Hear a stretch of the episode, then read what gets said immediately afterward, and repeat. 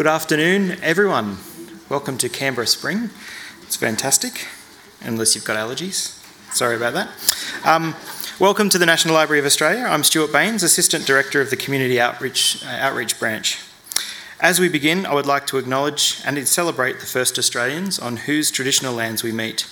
I pay my respects to their elders of the Ngunnawal and Ngambri people, past and present, for caring for this land we are now privileged to call our home.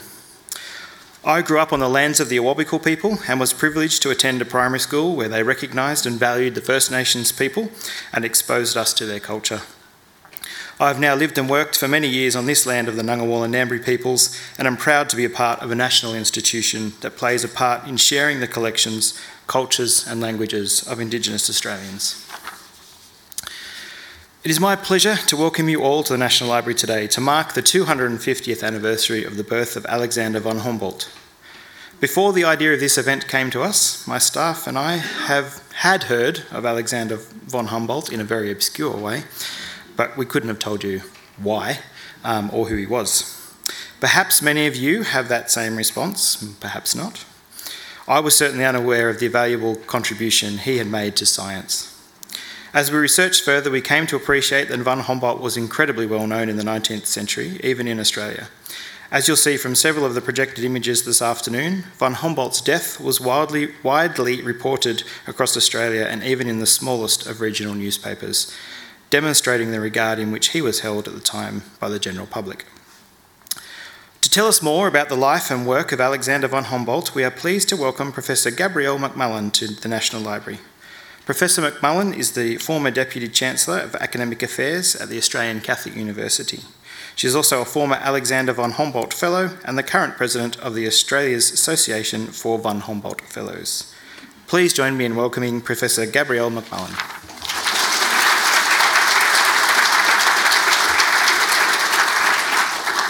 Thank you, Stuart, and good afternoon to you all.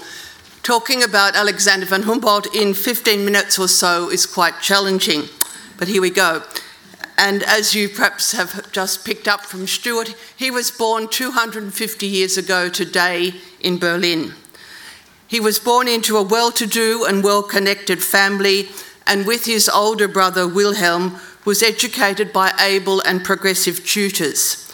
Wilhelm is famous in his own right he was an intellectual statesman and diplomat, as well as founder of the Humboldt University in Berlin. As a child, Alexander was a collector of plants, insects, rocks, shells, and the like, perhaps foreshadowing his future calling. Nevertheless, marked for high public office, at 18 years of age, he was enrolled at the University of Frankfurt Oder and studied government administration and political economics. One semester later, however, he transferred to the University of Göttingen, and here he spent two years focusing on sciences, mathematics, and languages. Significantly, at Göttingen, Humboldt met Georg Forster, who had accompanied Captain Cook on his second voyage to the Pacific. As a child, Humboldt had read and been captivated by Cook's journals. Lively conversations with Forster intensified Humboldt's travel bug. Subsequently, he relished four months of journeying through the Netherlands, England, and France with Forster. While in England, Forster introduced Humboldt to Sir Joseph Banks. He had been the botanist on Cook's first voyage. This encounter led to a supportive scientific friendship between Banks and Humboldt. It's worthy of note that Forster was not only a prominent scientific traveller himself, but also a significant figure in the Enlightenment movement, and in both spheres he influenced the, young, the younger Humboldt. Humboldt's intense curiosity, extraordinary memory, and passion for travel were developing as a powerful combination. For example, in 1790, he published a paper on the several types of basalt observed during a scientific excursion on the Rhine River. In this period, he amassed a range of such experiences, which would see him well qualified as a scientific traveller. He also developed his knowledge of commerce, languages, anatomy, astronomy, and the use of scientific instruments. Further, he undertook academic and practical studies at the renowned Mining Academy of Freiberg in Saxony.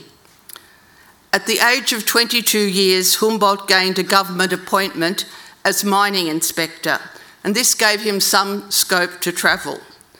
He excelled in the role of mining inspector, increasing gold production, inventing safety equipment, and for the miners, improving their conditions, writing textbooks, and opening a free school at his own expense.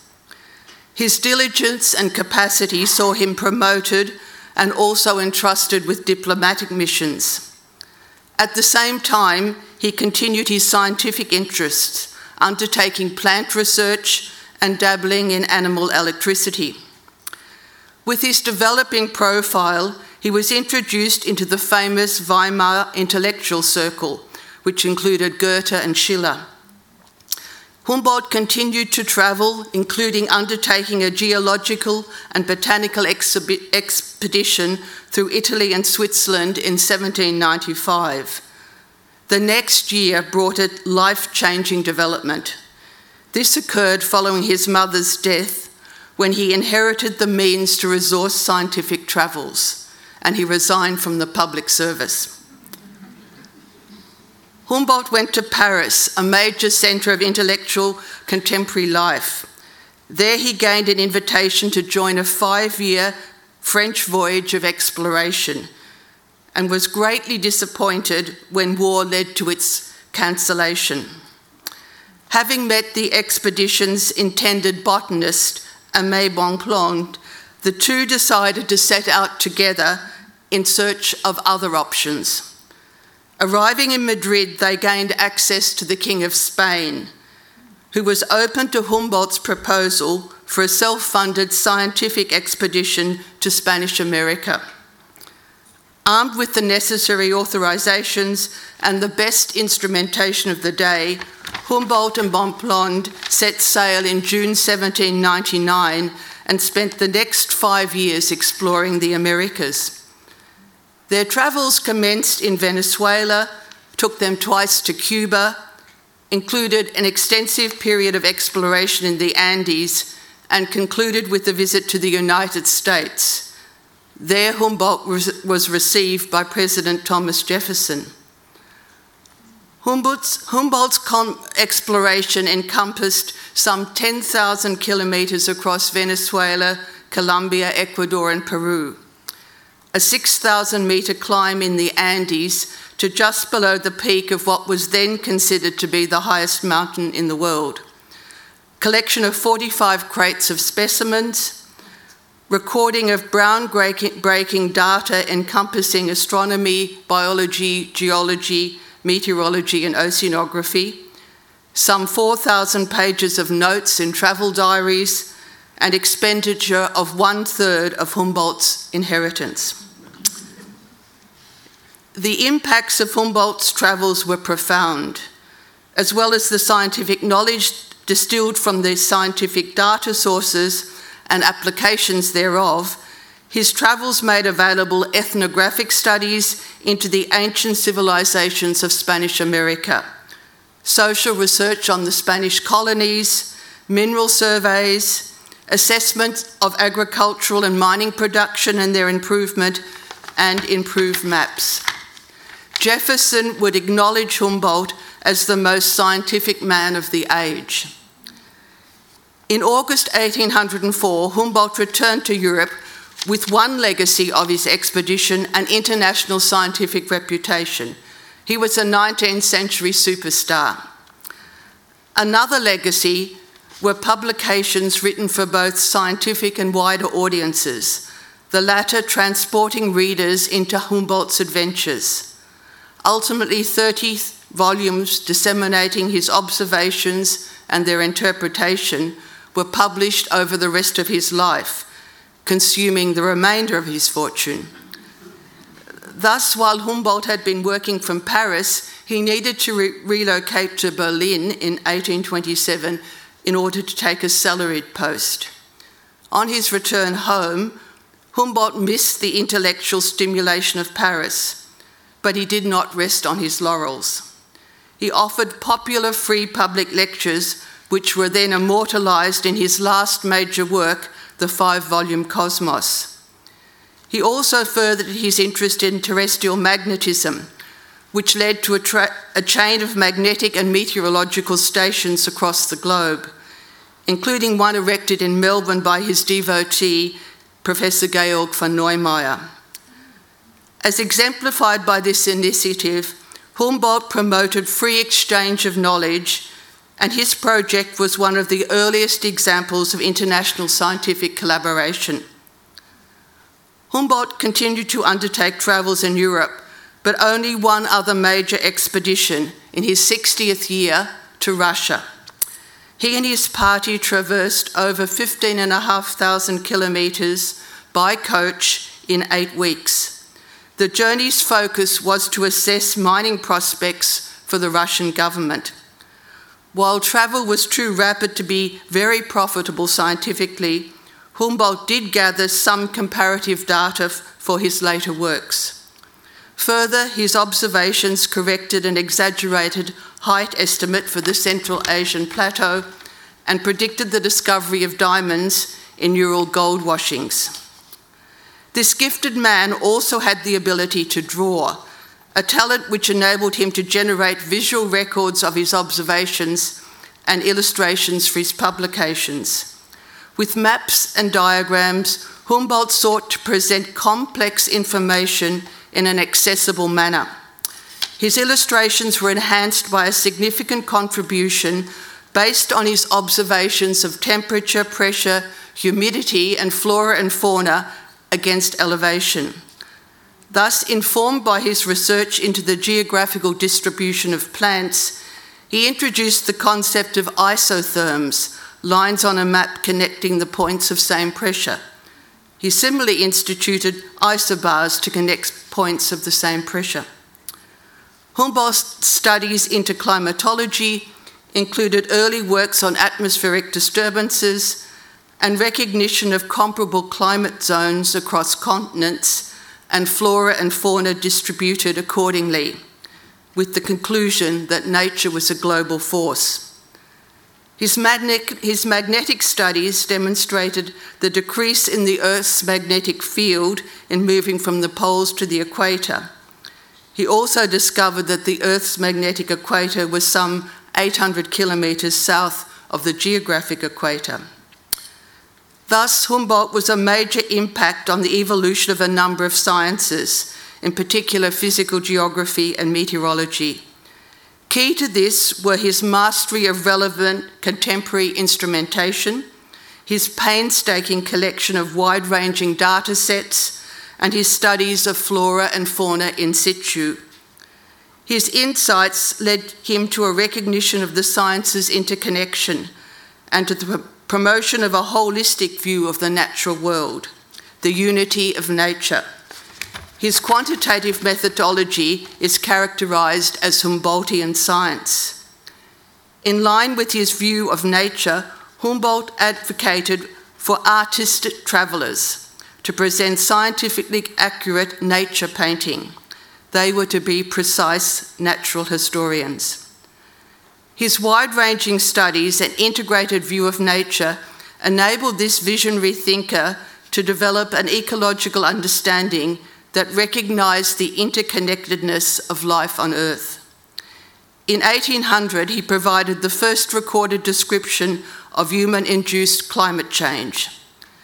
In South America, he saw the impacts of colonisation, namely deforestation for the introduction of agriculture with consequent soil erosion and altered climate conditions. Linking social and economic factors with environmental factors, he highlighted the importance of forests to the ecosystem. Humboldt also spoke out against other social issues such as slavery and colonialism.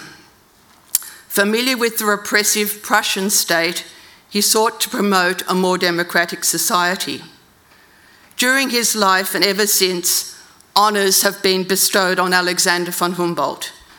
European and foreign academies and learned societies elected him to membership. More species have been named after him than any other individual. He's also recognised in geographical and astronomical features and the names of places and institutions. Humboldt's travelogues inspired the youth of his day. Australian explorer Ludwig Leichhardt wrote that Humboldt was one of those men whose deeds sounded like legends to the boy, filled the youth with rapture, and finally drew him to a similar direction. Young scientists looked up to Humboldt and sought to emulate him.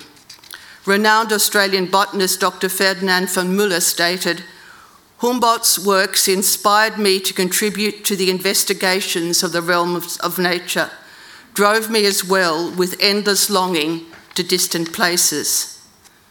Similarly, the young Charles Darwin had read Humboldt's personal narrative.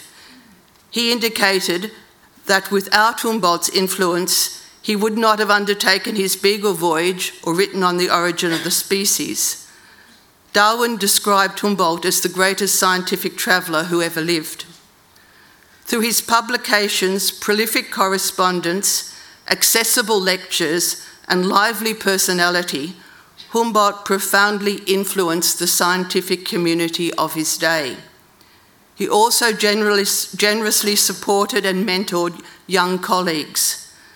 The Alexander von Humboldt Foundation, which similarly fosters young researchers, is thus aptly named in his honour. Humboldt died in Berlin in May 1859, his 90th year, and was honoured with a state funeral. Innumerable tributes were paid to him, both in the New and Old worlds. For example, in Melbourne, the German community held a dinner to honour him. With the passing of this great polymath came the end of a scientific era when you could hold all the world's knowledge in your head, and to a time when science was hardening into specific disciplines. That phenomenon of specialisation and increasing Anglo Saxon dominance were reasons why Humboldt generally faded into obscurity outside Germany. A more significant cause was anti German sentiment arising especially from the two world wars. However, however, it was already evident in Australia in the 1880s when Germany was developing as a colonial power in our region, and also evident during the Boer War. Thus, an event like today, which reminds us of Humboldt's significance, is of particular importance, and I congratulate the National Library of Australia for this initiative. If Humboldt were with us today, I think he would have much to say about contemporary environmental and climatic issues. He would likely home in on the fires in the Amazon basin, and in the engaging lecture style for which he was renowned, admonish us for failing to heed his environmental forewarning issued in 1800. Thank you.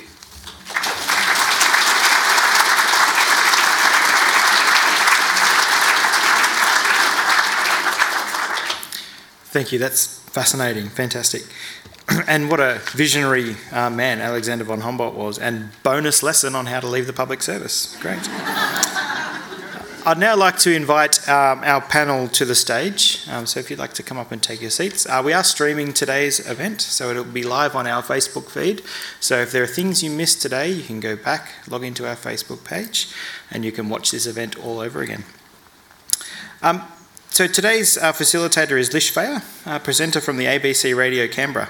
Lish has a particular interest in science, having previously been both a science communicator at Questacon and host of ABT, ABC TV's Carbon Cops.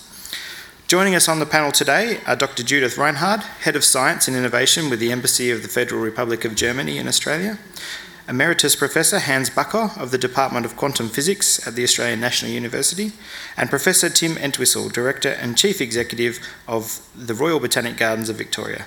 Please join me in welcoming our guests today.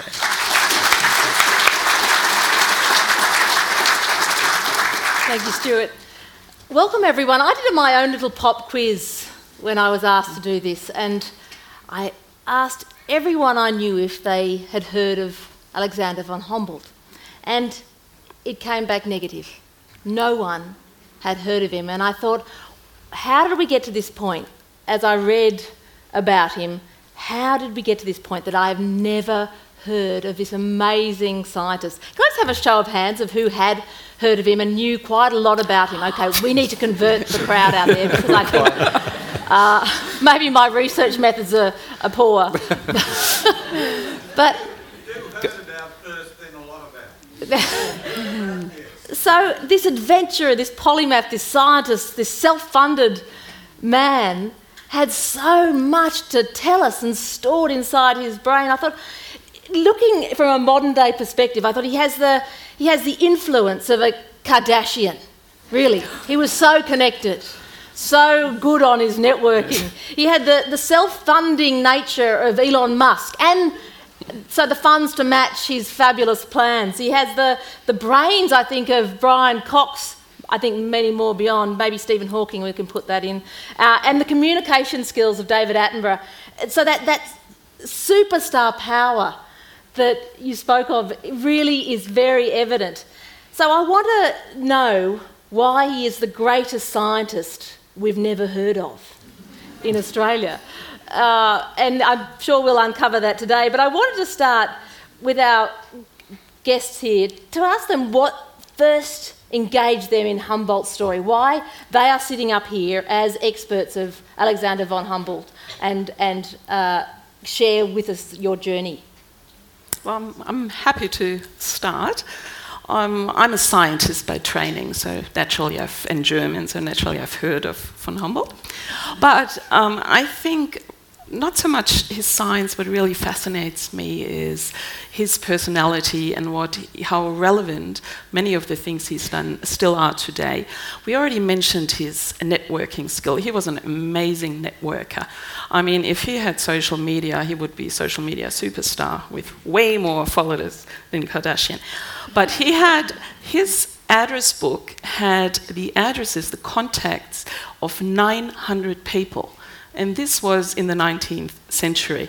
So this is like LinkedIn, the 500 plus person. He knew everyone. And he used his networking skills very well for his own personal interests. He was a smooth operator. He knew very well how to talk to kings and tsars and presidents everywhere. But he never trod on too many toes, a little bit with the conservatives, but he managed to keep his political opinions often also to himself, so he could use his network for his interests, which of course were, science. But not only for himself, and what I really love about him, his generosity towards the young, young people, towards the next generation. He used this network to advertise jobs, to promote people, to get them jobs at universities. He recommended Justus Liebig for a university position, and Justus Liebig now is a university in Germany. So he did all of this, and this generosity is really reflected in the Humboldt Foundation, the network, and supporting the young people. And that is what Humboldt is for me. Hans? Well, for me, the beginning is quite different. I grew up in Germany and I liked his adventures. so, you know, you could read about him, about the stories, how he did his trips and discoveries, and you could just sort of see yourself exploring a new continent. That's from a German perspective. Uh, I think if I had been in Australia at the same time, I would have probably read about Australian explorers. So, why would you read about Humboldt in South America if you have these amazing stories about Australian uh, explorers? And we all know about Cook and Banks, and so the, the Anglo Saxon connection is there. Um, the second phase was when I was invited to go back as an Australian at the time to Germany as a scientist. Why would they pick von Humboldt as the name for this beautiful science network? So then you would see that he was really the big connector, as Judith has just said. And I think, in addition to what you said, Judith, he also acknowledged what he got from people. So um, when you look at his last book, Cosmos, it's all written by him. But that's after extensive uh, correspondence. So, did he test an idea? Yes, he would write to the expert in the field, see what they meant, and integrate that in his work, and actually quote them as well. So, this is a style of referencing other people, testing your ideas, um, that made him great. Now, just to add to that, I brought the modern view of the world. Right? We can do this world, now. This is obviously this is done by satellite photography. This is what the world looks like. You can play with it. And you see green parts, which are important. You see white parts, clouds, blue parts, oceans. So that's actually what we know now. Wouldn't have Humboldt loved to have an image? He tried to create that in our mind through his later works, The Cosmos, to actually show that this is all interconnected. From the tiniest little insect and plant to the whole way how the atmosphere works. And that's what I admire him now most, that he made that big transition to the whole thing. Do you want me to send the. Send, it going. around. Oh. oh, you can, you can have a look, you can examine. I didn't mean to, to, cause, to cause grief. I think we've Hands, lost ma- hands made me do it. We bring it back later. And isn't it, uh, like, uh, the whole world um, in his hands? hands. Um, Tim, what Well- got you started? Well, I, I come at it slightly differently, probably. I don't have the German connection, and I knew the name. I knew of him as a botanist, I'd heard of him, um, but it was only in the, the last few years. In fact, reading the, the, uh, the book by um, Wulf, by Andrea Wulf, I got so excited. Just It is a fantastic book, and I will recommend you do buy it if you haven't. And I not only bought it in hard copy, I tend to read electronically these days, but I did one thing I've, I've not done for ages and ages. I scribbled all over it. I kept getting excited and putting exclamation marks. And, and I think what appealed to me was uh, as a personality, as a per, you know, he's just a fascinating individual and a teacher and educator. Uh, but also, he brought together all different parts of sciences, as we've heard about already. And I think it's very current. I think it's something that we're returning to today where we've become specialised. We're now looking with some of these big questions like climate change at bringing all the sciences together. And not only sciences, but the cultural and art element to it as well. And working in a botanic garden where we I've been, uh, before I read the book, we were looking at how we bring nature and science and culture together. Where we've got an observatory, we've got a, a herbarium that has science. You'll see herbarium specimens behind me, I think, at times collected by Humboldt. And we, how do you bring all that together, and then how do you engage people with that? And using art and using um, lectures and talks and getting people to think about things is I, I, I read all that in that book and I got so excited that I, I engaged with this person. And then uh, I must say, before I came today, I also spoke to uh, Professor Rod Home, who's an expert in Melbourne University, who's written about him and his connection to Ferdinand von Mueller. And Ferdinand von Mueller, who we've heard about already, was the first director of the Botanic Gardens, and he was a huge fan. He was just besotted with him, and in his first publication on Australian plants, he, he sort of had a little dedication or a little quote from Cosmos at the start of it, and, and his whole sense of adventure came from Humboldt. He, he liked his theories, he wrote about his theories, but when he was really pushed, Mueller said, it's because it gives me that sense to go out and discover and, and, and, and see, the, see the landscape and get out there amongst it. Thank you, Tim. I, it, but it strikes me that it wasn't, when he went on his journey, it wasn't hedonistic travel. He went there, we, he spent a lot of his inheritance, but not on the pursuit of hedonism, it was the pursuit of knowledge, it seems. And even that, that previous slide, that was the cross section of Ecuador, the, the mountain Oh, the climbed mountain, in, in yeah. Ecuador. Now that's a very unusual slide. If you think about it, that one, peop- thank you. yeah, There's one peop- people were looking at details, but they didn't make the connections. They didn't make the connection between one mountain range, let's say South America and North America and Europe, uh, and this idea of you know plotting where the temperatures are similar, plotting where the pressure is similar. These were all new concepts. This is a different way of, of looking at big fractions, not just the detail. Um, I have no idea where he got that from, but he was amazingly systematic. Himself, himself. This Yes. is what This Humboldt is, is. can we explain it? Because Exactly. you say, where did he get that from? He, this is original and that thinking. is- Yeah. that is one of his big legacies. He might not have made unique discoveries like evolution and things like that, but his legacy really is this holistic thinking. Mm-hmm. And I think this is extremely relevant just now, as you've already alluded to it. What we're looking at now is we have so much data out there, the big data science, the what's called systems analysis for the scientists among you is what where we're heading now. We're looking how everything fits together, especially also in the health and population health sector. Not only your genetics, but also all your environment around you. All this comes together, and we have new tools now. Poor Humboldt really just had his pen and paper and some instruments to measure things. Now we have the big computers doing all of that, but it's the same kind of science that Humboldt, in a way, started. It's all, and I'd add it's also really well grounded. And the other thing I remember reading about Muller's interest, and, and he, one of the things that Muller was doing that wasn't being done back in England at the time was looking at the plants in their natural habitat and examining them where they grew. The, the scientists back at Kew Gardens were they, they store, got huge herbaria. They had these dried specimens, and you did all your taxonomy, your classification, based on tho- those press specimens, and that's that's what was very scientific and very guided by those.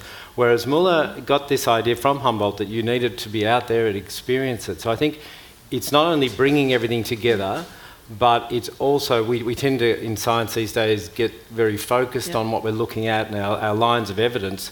But if we're working on a little chemical thing going on, to, to think about, well, where, where's that chemical sit? What plant, what animal's that in? And to take a step back and look at that connection, which, uh, you know, I think he did wonderfully. And you, oh yes, Hans. Yeah, j- just thinking, but he's different to the four people you mentioned, right? Yes, we have people who make big pictures. We had them at the time, but they might have been in a philosophical domain. They might have been in a religious domain.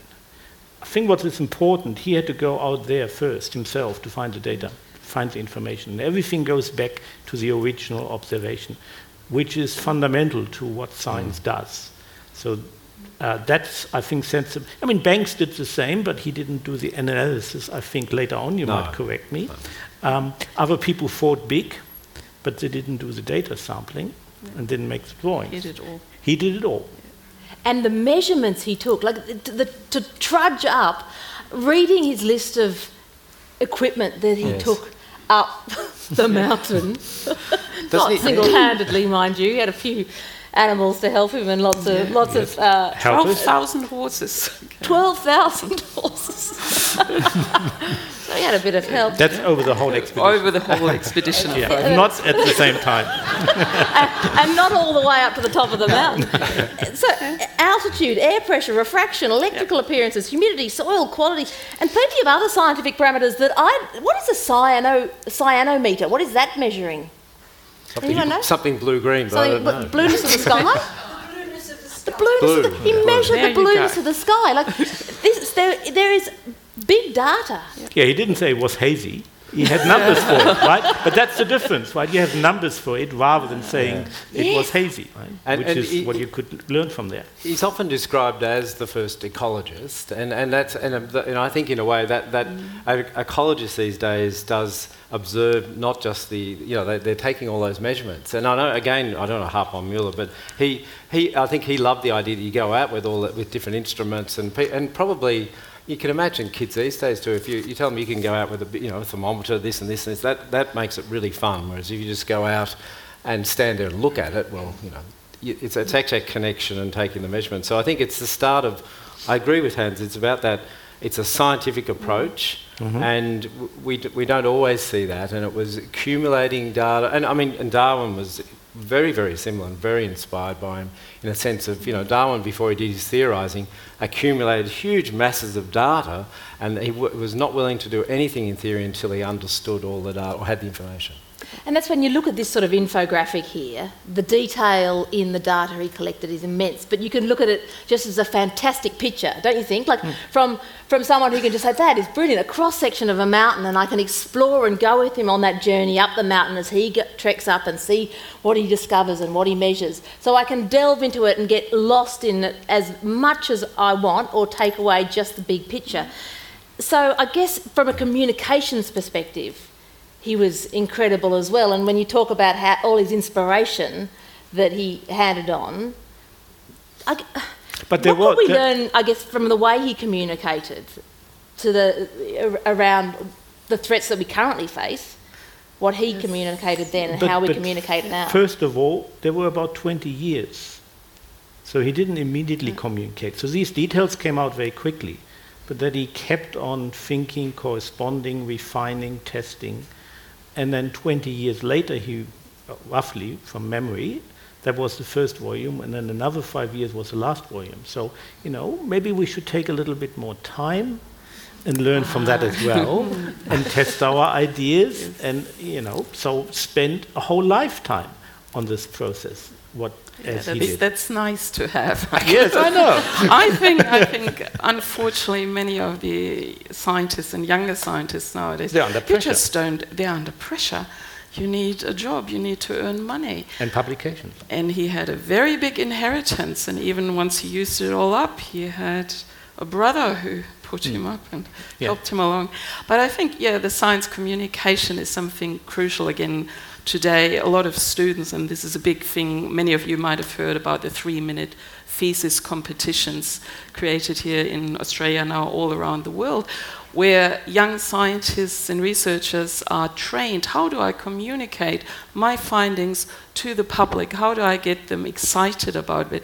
This and Humboldt did this perfectly, not only through his later mm-hmm. lectures, but I even heard during one of his travels while he was there, he bumped into an American journalist, and he made damn sure that this journalist put a note about Humboldt and his travels in all the big uh, American newspapers, and this is how the American presidents found out about him. So you promote yourself, you promote your science in all of this, and I think an important part that comes out of it, people admired him. He was a superstar. People looked up to him and trusted his finding and his science. And this is something we all struggle with right now. And I would hope we have someone like Humboldt who reinvigorates the trust in science and scientists, also in some of our politicians, especially in climate science.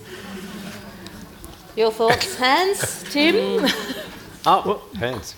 can it be a single humboldt nowadays um, i fully agree with you judith uh, times have changed a little bit so we probably need more a community of people but the trust to me is, is the Yeah. core feature uh, if we lose the trust in the quality of the information that is actually being used, then we can hardly communicate.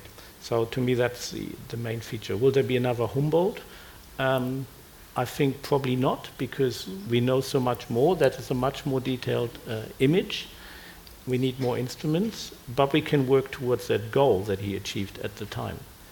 I think the, the other thing I picked up too is the, the it's the stories he tells, and, and the communication is not just about having a good big theory, and it's about having the little. And the fact that he spent you know five or six years actually travelling, being in the place, means you can talk about it with mm-hmm. authenticity, and you can talk about the detail. And I, I remember reading that you know he count, counted the number of flowers on a, a tree and the forty four thousand flowers or something.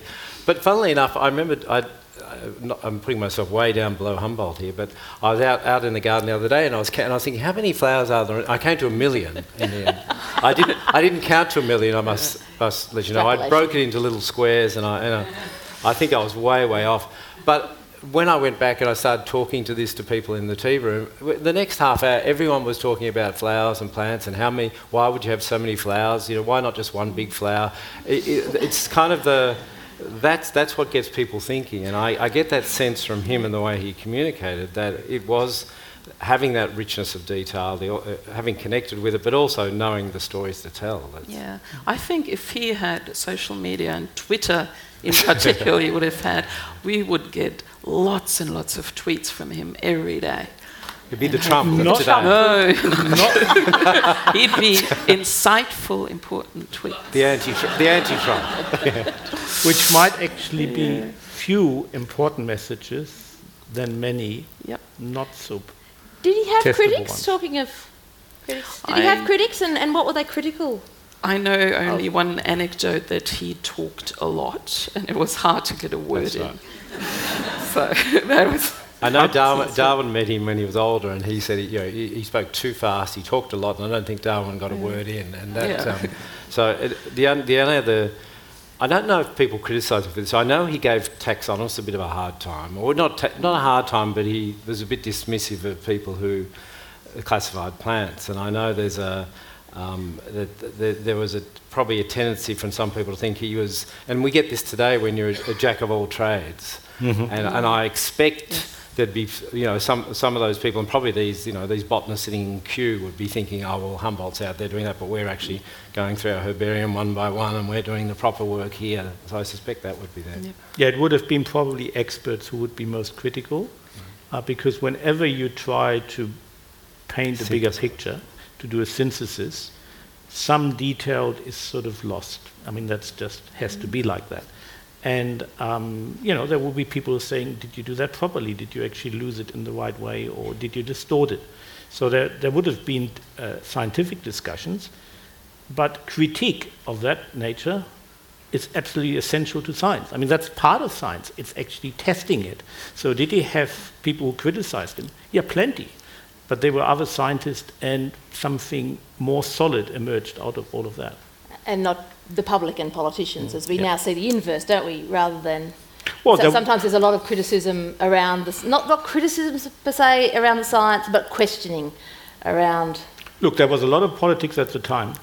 But we don't talk mm. about that at all, right? Mm. What happened in Russia? What happened in, in France and Germany, in Spain?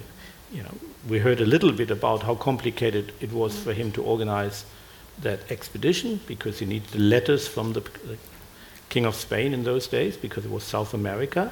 Um, I don't know how well he got on with politicians at the time. Maybe he just avoided them. I don't know. He, no, he did interact, and he was Yeah. very progress, progressive and liberal. I mean, Gabrielle um, mentioned the fact that he was anti-slavery, etc.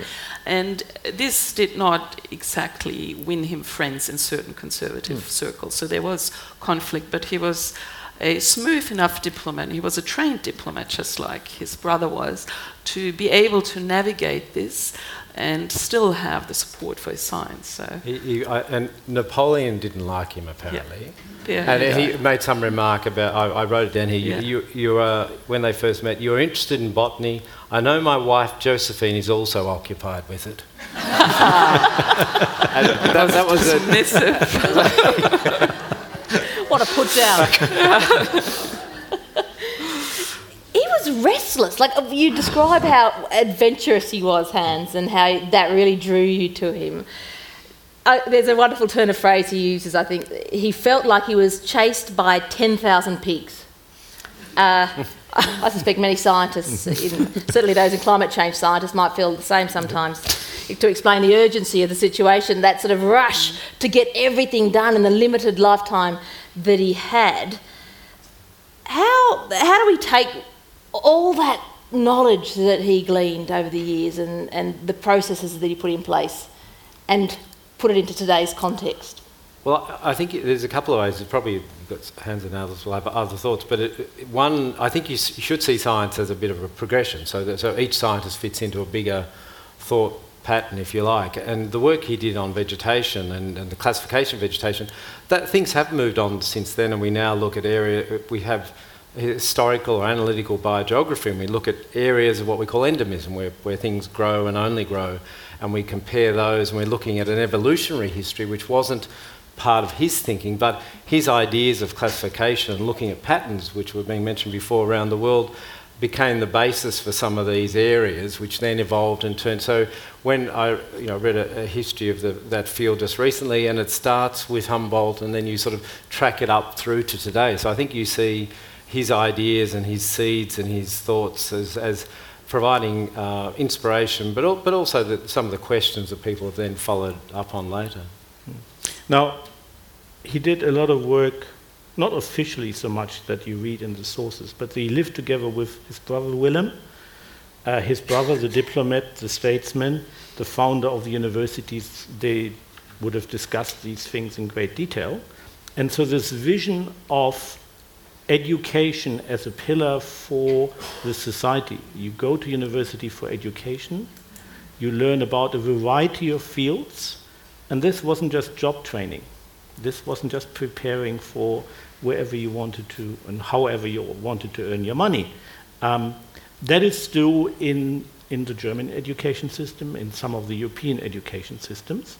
So that's a, a contribution I think we can also can learn from now, is the value of a broad but factual knowledge beyond your immediate interest, in dipping into other fields and learning some of the facts from other fields, uh, that was very central to what he did, and it survived. And I think we can foster that and make it grow again. Yeah, I, I think I agree. I'm, I'm glad you raised the Humboldt ideal or the, the Humboldt model of education as it's known. You can all look it up in Wikipedia, which is mostly credited to his brother Wilhelm, but I'm sure he had a contribution really believed in educating the middle classes because before then education was of course only for the rich aristocratic classes.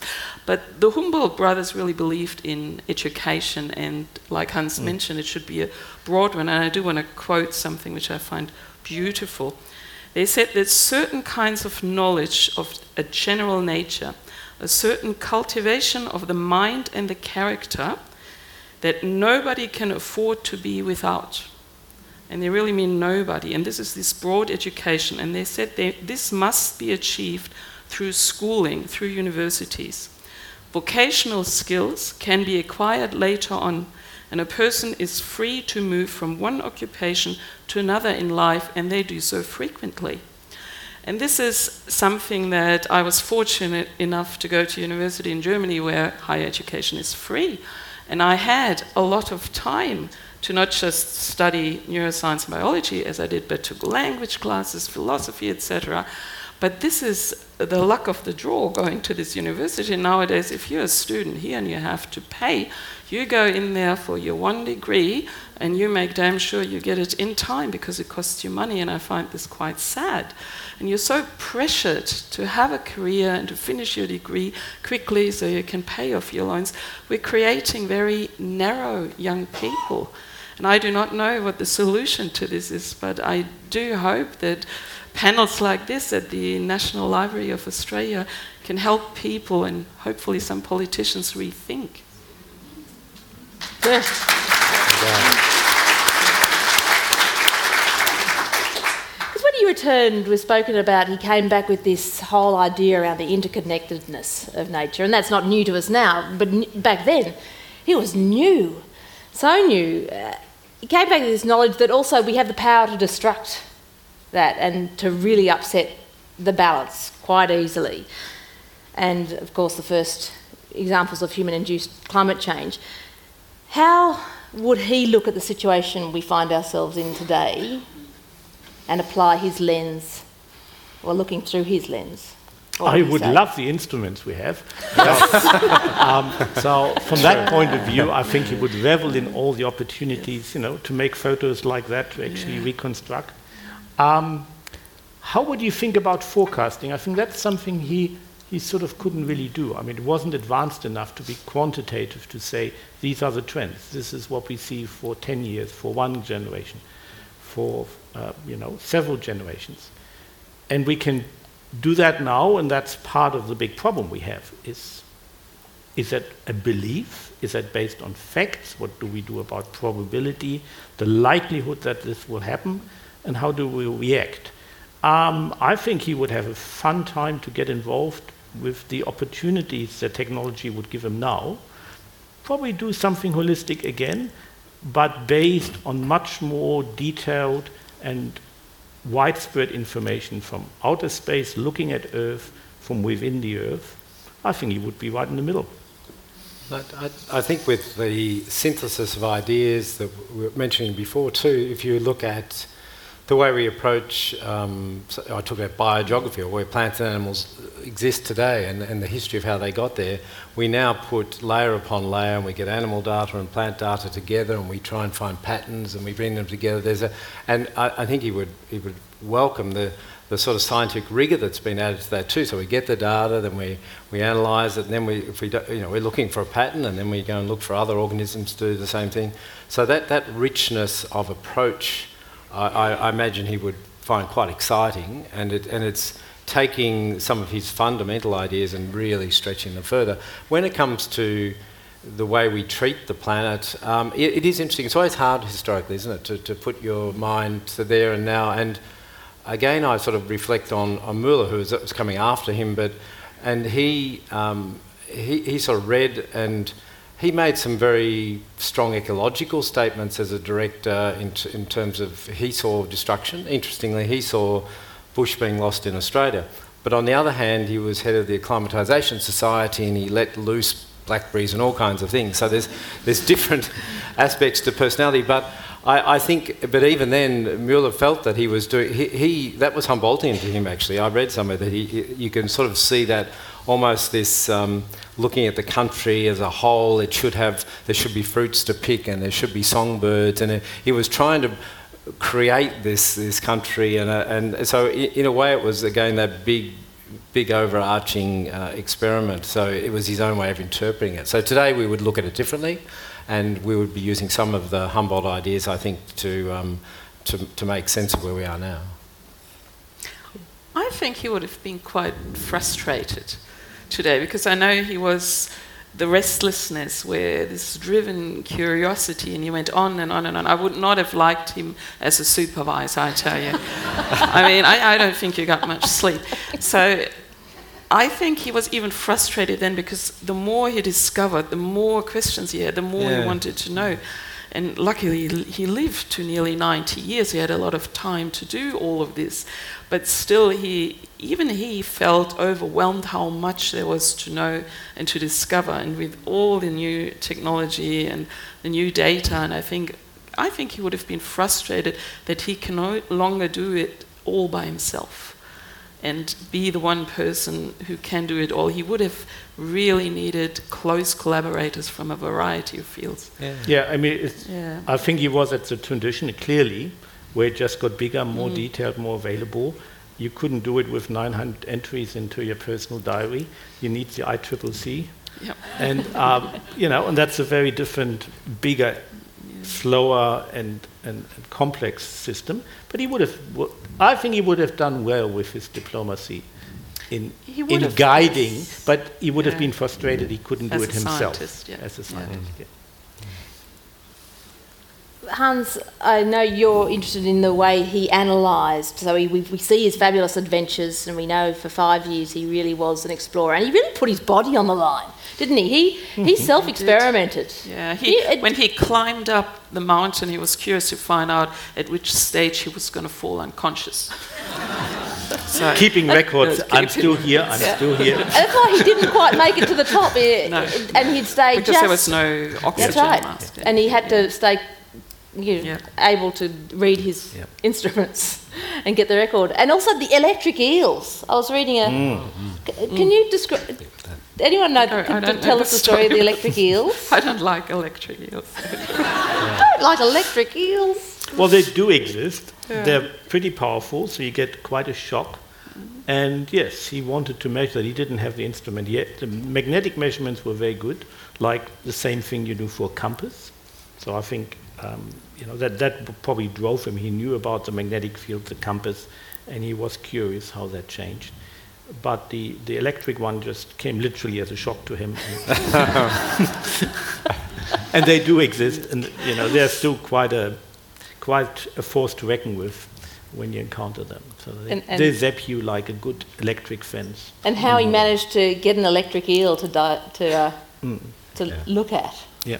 Well, exactly, and but uh, the, the, as you say, putting his life on line, and also the the hardships of, of, travel at that time and, and the amount of data and like he, if you just look at the plant world which you know is my kind of interest I suppose that he and Bonpland uh, collected 60,000 sheets specimens you know from their travels. And these are you've got to press each of those and, and look after them bring them back. So even though it's interesting as someone who was observing everything, he did make sure he, you know, he was working with another botanist, but they got that material, took it back, and they're very meticulous in getting all the details. So it's not, it's not just swanning around, sort of waving your hand with a, an instrument and taking a measurement and going back to camp and saying day's done.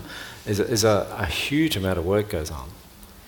And That's where the horses come in. That's Yeah, right. that's- Someone All the the boxes of Yeah, I know, that's right, It was trail. carried through the samples. And Tim, were you brought mentioned back. him as the father of ecology, and he went on when he went to America and he met Jefferson, and then that whole movement around protecting the natural environment spawned from that with John Muir and mm-hmm. the national parks.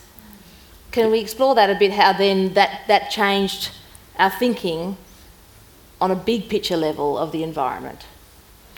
Yeah, I think that was a transition to go from beauty of nature to an awareness how things are connected and and other values. I mean, just the you know the earth as a as a living body. I mean, a, another word. He struggled. What should I call it? So he came up with cosmos, which we now use in a very different way. We think about cosmology as out there, not here. Um, Gaia was the other word, John Lovelock, uh, of a philosophy that the earth is actually a living organism. And I think that started, um, you know, ideas like that led to Muir, to national parks, to preservation, that there's uh, something out there that is not just passive nature, beautiful things to look at, but a big living organism that needs um, support and protection. And we have that as an environmental movement uh, right across the world. Not always winning, but you know it's there and it's lively, and it's probably our survival strategy. What about his linking of humanities and science? That really changed the way I, I think, they yeah, we, we often forget during these five years in South America, you of course didn't only look at plants and animals and mountains. He, he also interacted a lot with the, uh, with the indigenous uh, populations there. And he was again very progressive. In his diaries, you can find a lot of anecdotes and notes. I remember one about mosquitoes. They were terribly bothered by mosquito bites, and he was writing how some of the indigenous people slept buried in the sand up to the neck so it wouldn't get bitten, and he was fascinated by that. And he was very progressive for that time. He perceived these indigenous cultures just as cultures different from his own, but not more nor less. And he did observe how the indigenous cultures preserved and looked after the environment. And this is where some of his ideas of environmental protection then also came from. And I think, and it does connect back to that. Um, I don't know whether you call it. It's not so much spiritual, but poetic, and that that connection with humans and, and culture that, that comes through in in his approach. Like even the visualization and that diagram of the mountain and everything. He's, he's, he's re- it represents something scientific, but it also represents a beauty, which you mentioned before. The art. The art the of it, and very talented. and yeah. that brings uh, brings us in and, and gets the emotional hook. And I think coming back to him as a communicator, that's as important. So the data is there. Then you've got to engage people and connect them somehow, and he does that through that. And and I think that has great relevance today. And a lot of scientists and a lot of science organisations are looking at, at art as a way of not so much explaining concepts, but bringing the concepts to people to sort of experience in some way. And he, he does that. And you know, that, that visualization of the mountain is just a really evocative way of, of, of looking at what he's talking about. I've spoken to several people whose initial uh, discovery of Humboldt was the maps Mm-hmm. and his illustrations because they are so compelling. Mm-hmm. They're the original internet. You can just get lost in them for hours. Mm-hmm. Never emer- emerge much more knowledgeable, I suspect, than spending hours in the internet. I might open up the floor to to your questions now, because no doubt there are many. We do have a hearing loop in the room, so I might just get you to wait until the microphone comes to you before you start asking your question, because yeah, these are good, good folk to ask. Now, Good afternoon. we- oh, Is it on? Okay. it's on. Um, I appreciate your distinction between the, the specialists that were occurring even then and what von Humboldt did, although he had to collect some of his own data. Um, in, in, in, in the discussion about how he would react today, the word frustration was used, and I can appreciate what that meant. Um, today we have uh, increased specialization, subspecialization, pushing down, down, down into the detail. Um, the role of the synthesist uh, seems to be important there, as you mentioned. How do you think uh, we appreciate the role of the synthesis these days, um, where specialists tend to be more readily recognized? Um, I think we do appreciate it because we have such specialization. I think what is happening is that you have to hand over your knowledge from one to the other. And so you need mechanisms how to do that. You need, uh, and Lish is a science communicator by training, right? And so we have, we have actually a profession of science communication who then talk to scientists, and the scientists there might be who synthesize, who then talk to the experts. So and I, I think nowadays it's more about, again, the trust that we trust to hand over our knowledge to the next level up of generalization. That might be a negative word, but it's synthesis, and then up to communication. And we have you know, fantastic people at, at all out of that level, but as we both observed, Judith, it gets very competitive. So handing over knowledge to someone else might be against what gets you the next promotion or job.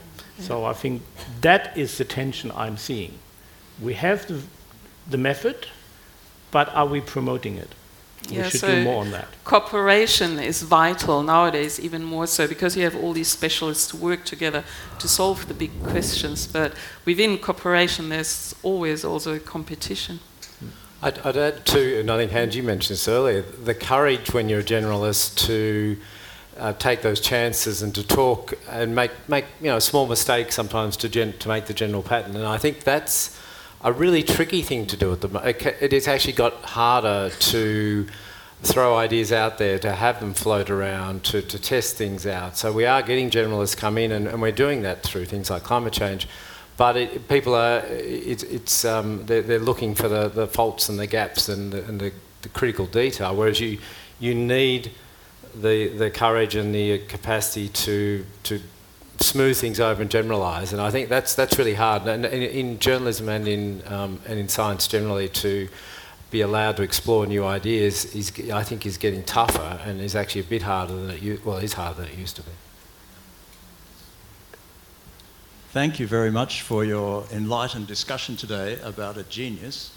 I wondered how accurate his measurements are and representing, as he does, figures from pre industrial times.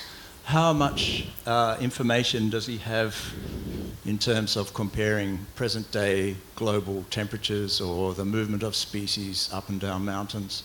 Is that being used in any way by modern scientists today?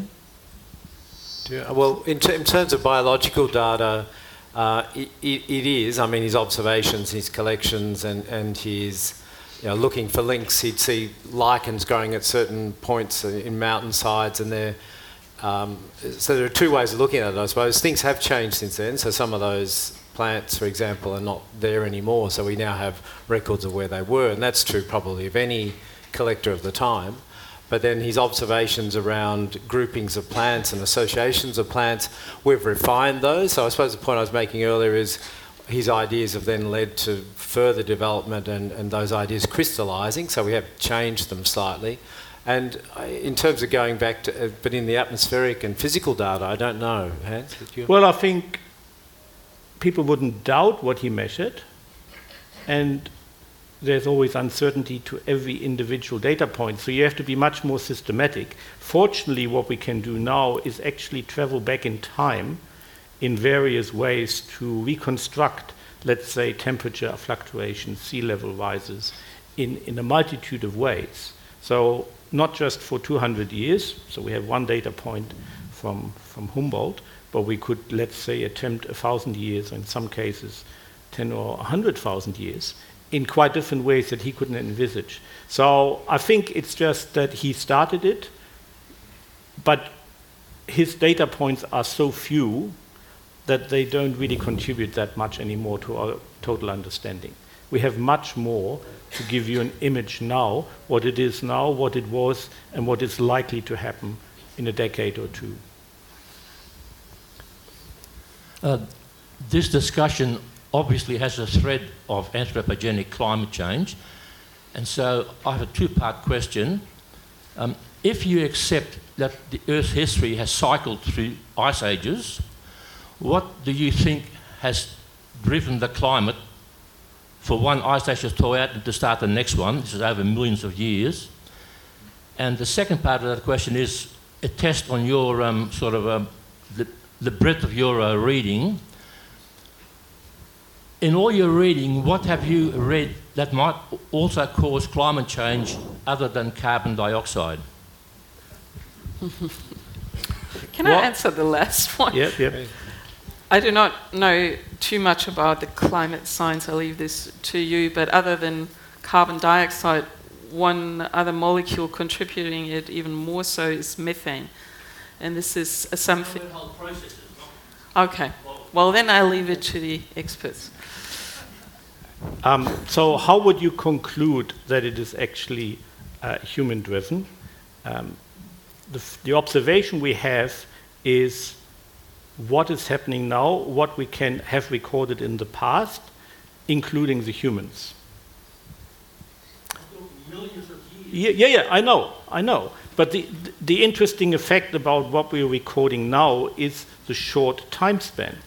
Um, there are millions of years. There have been uh, periods of um, high temperatures. There have been much higher sea levels than we have.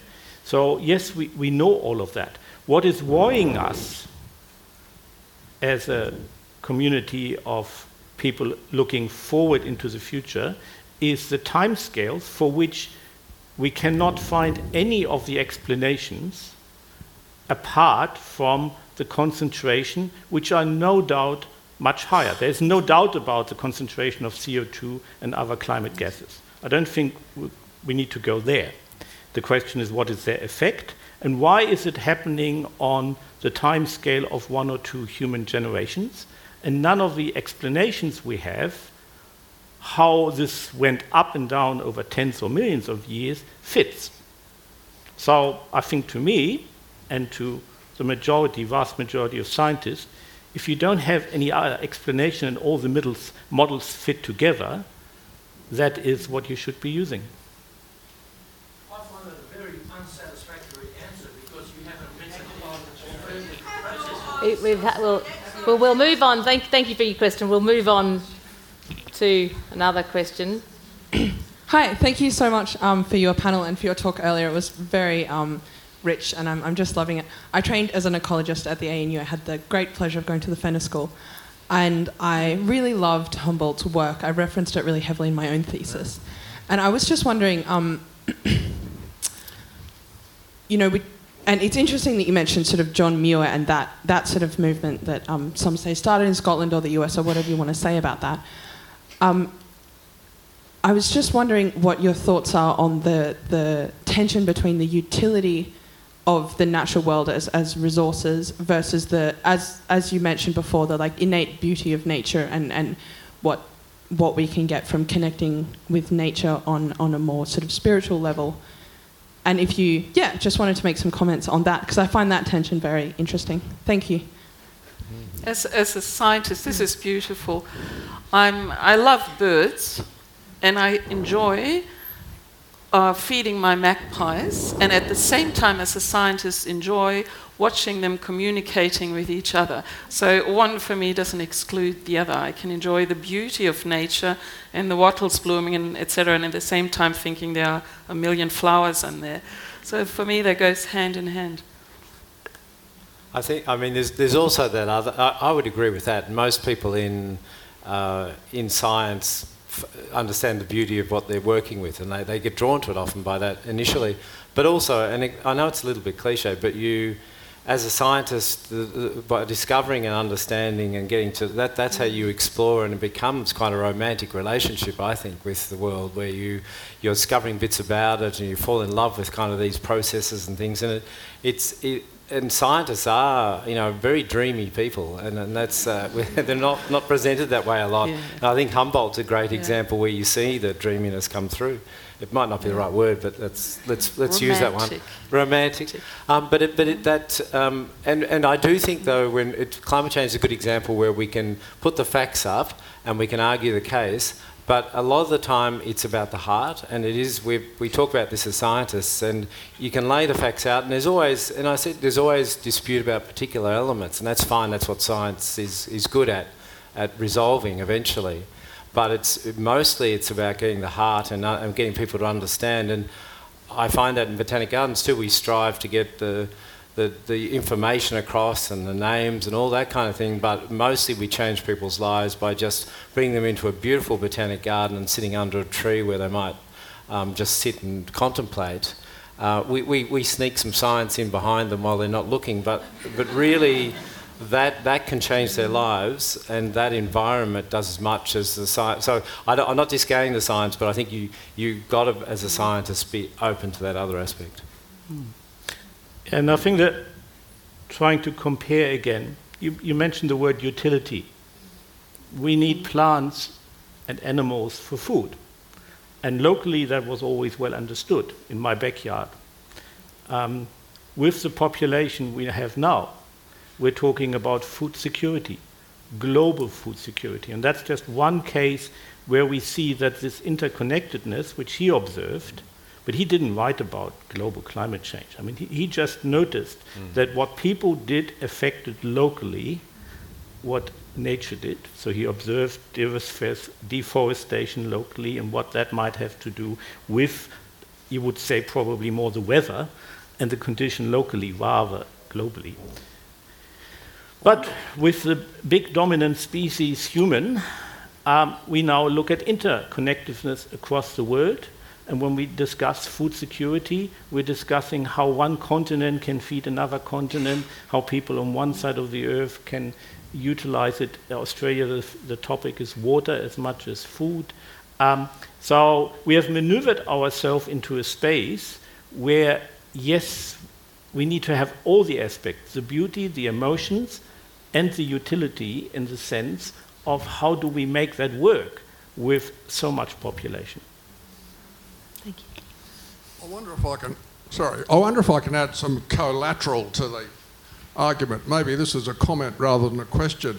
There's a book by David Epstein called Range, which is in praise of generalists, and attracts a series of generalists who, in due course, focus on different problems. And Epstein found that these people were generally more innovative than the specialists and were better at seeing fresh solutions and delivering fresh ideas.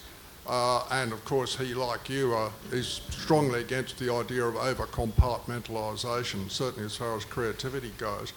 And it's fascinating to think if we were ever to encounter aliens, whether it would be the specialists or the generalists who first made progress in understanding them and describing them to everybody else. Thank you. Thank you. Hello, thank you for your uh, both the address and the comments of the panel. And I'd like to comment first on the introduction that there are so few people who know today who Humboldt was.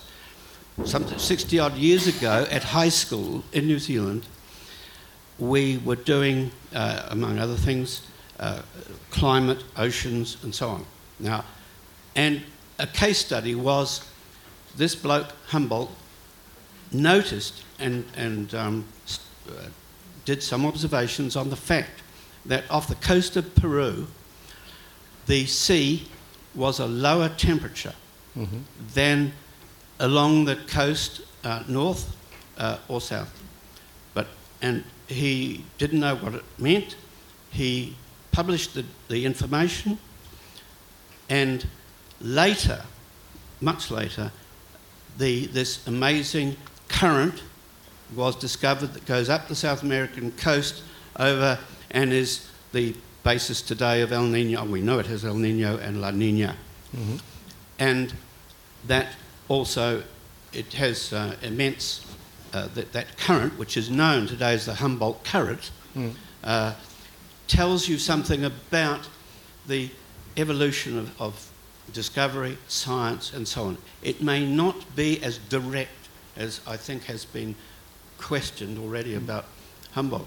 So uh, that uh, whether today in high school people uh, learn about Humboldt, I don't know, but um, I remember it in some detail from that. So thank you. Thank you. We've got to bring him back. Let me tell you, I'm going to start a campaign.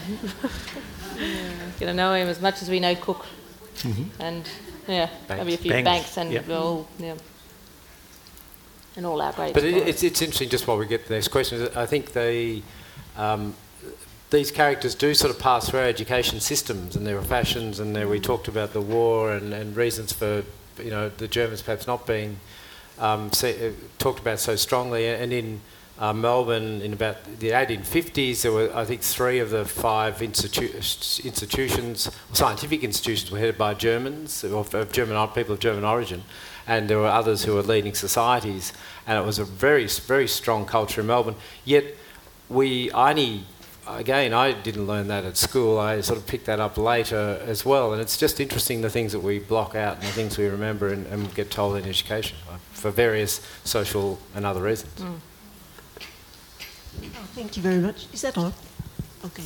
Um, I'd just like to make comment as well, following on from the beauty of nature and the connection of Australia and El Nino, and that is that um, people may not be aware that the uh, artist Eugene von Guerard was a great dis- disciple of von Humboldt, and his painting reflected um, the ideas of von Humboldt in recording the minute detail of nature. And if you see any of his of von Guerard's paintings, you'll see that they are almost photorealistic in the amount of detail they have. But further to that, um, it's because of that amount of detail, some um, botanists and ecologists have discovered that where land in Australia has been degraded, if there was a sketch or a painting by von Humboldt, they were able to identify the plant life and to regenerate from the paintings. So um, there's a so there's a wonderful connection with Australia, including um, the range of paintings um, that we have, That's both here and point. in Melbourne. Yes. That's a really good point, and, and it's one we should have made too. That the observations of that detail, and I came back to the question from the back before too. The that detail does become important, and, and in Australia, you'll often you, you you'll see too trying to look at vegetation um, before Cook and before settlement, before European settlement here, and there are very few. It's very hard. There's uh, scientists are trying to work out how, you know what fire, what impact fire had, what impact uh, indigenous people living on land for 60,000 years, how that all interacted. And the observa- Banks' observations are hopeless. If you read his diaries, it's, it's, a green tree on the edge of it, you know, there, and there's a bit of grass, and you try and you, you're looking at every word trying to get some, cla- some bit of science out of it. Whereas you get, you get someone like Humboldt who's drawing and, and putting detail, that sort of information, and, and that's more. I'm not putting Banks down as a scientist necessarily. He had other things on his mind, but he was. Um, it was really that that detail and, registering that that made him a very good scientist as well. So we've talked about the the art and the emotion and the romance, but that they're behind it, like Darwin. There has to be the detail and the science. Hello, I too have enjoyed your presentation and uh, the questions uh, as, as well. I have the honour of giving a presentation of my own about Humboldt uh, to the Friends of the Australian National Botanic Gardens at uh, 12.30 on uh, the uh, s- 26th of uh, September. Um, Very good. That's very have Humboldtian I have of you. come- I have come to Humboldt as a, as a generalist from a, a different kind of uh, background, a social scientist, but I have an interest in cacti and succulents. And having been in Berlin and seen at the time that they were uh, starting to uh, prepare the, uh, uh, the rebuilt Humboldt Palace, which was going to be the Humboldt uh, Forum, and seeing up the top of a viewing platform the, the map that showed his uh, voyages in Central America, thinking, if he's been there, he must have seen a cactus. And yes, I'm, I'm right. Uh, but uh, um, you've, uh, you've brought together all sorts of things. The, the lovely comment here about the, uh, um, the art informing the, uh, the details of the, the botany has been um, e- exceptional. I've also been delighted to find out about so many things that are happening at the moment worldwide about Humboldt. Uh, Germany is really buzzing with uh, events right now. They hope to open the, the Humboldt Forum uh, this weekend, but things like construction delays and provenance problems and uh, um, colonial restitution have all uh, uh, reared their ugly, ugly heads. But perhaps at the moment it's because of the, the climate change uh, interest. They've always been celebrations. We've seen uh, details of them on the screen uh, behind you. There have been postage stamps, there have been banknotes that have come out every 50 or 100 years uh, since he was uh, born. Um, sculptors have had a field day for years of uh, putting together uh, um, uh, sculptures of him. It's an exciting time and it's wonderful because it informs so much of what's going to be happening in, in the future with science and also the many related disciplines that Humboldt also uh, recognised were important to look at as well. Thank you. I think that might wrap up, almost wrap up this, uh, this, this session, but it's only the beginning really. The, oh, oh, you, you can read the five volumes of Cosmos, mm-hmm. uh, sink your teeth into that, be uh, utterly fearless, utterly, yeah, and, and endlessly curious. I think that's what I take away from him is just to keep asking questions, little ones, big ones, whatever ones, take and down whatever wormhole it takes you. That's what I got from my, my adventures in Humboldt land. Can, can, can I add a little quick? No, well, you were all going to have one, aren't we? But he, he described his coffee as concentrated sunshine. And for someone from Melbourne, that's really a, a lovely example. I would just like to close to, by really thanking the National Library of Australia for putting on this event. On behalf of the German yes. embassy, thank you very much. Humboldt was a great German. I would like to thank you all for your interest. And I would, in particular, like to thank one person in the audience sitting here in the front row, Marianne, mm-hmm. who made it all happen. I got a phone call out of the blue a couple of months ago. I am Marianne. I love Humboldt. We have to do something.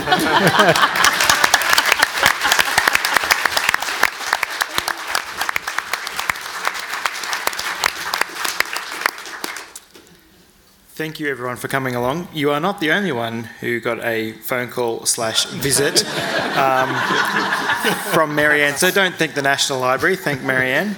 Um, she came with book in hand, passion in heart, um, and fire in belly, and said, "Do you know who this handsome gentleman is?" And I had no idea. And here we are today.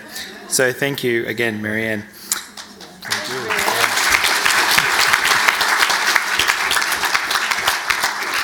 Can we all please uh, thank once again all of our special guests Professor Gabrielle McMullen, Dr. Judith Reinhardt, Emeritus Professor Hans Bachor, Professor Tim Entwisle, and of course Lish Fejer.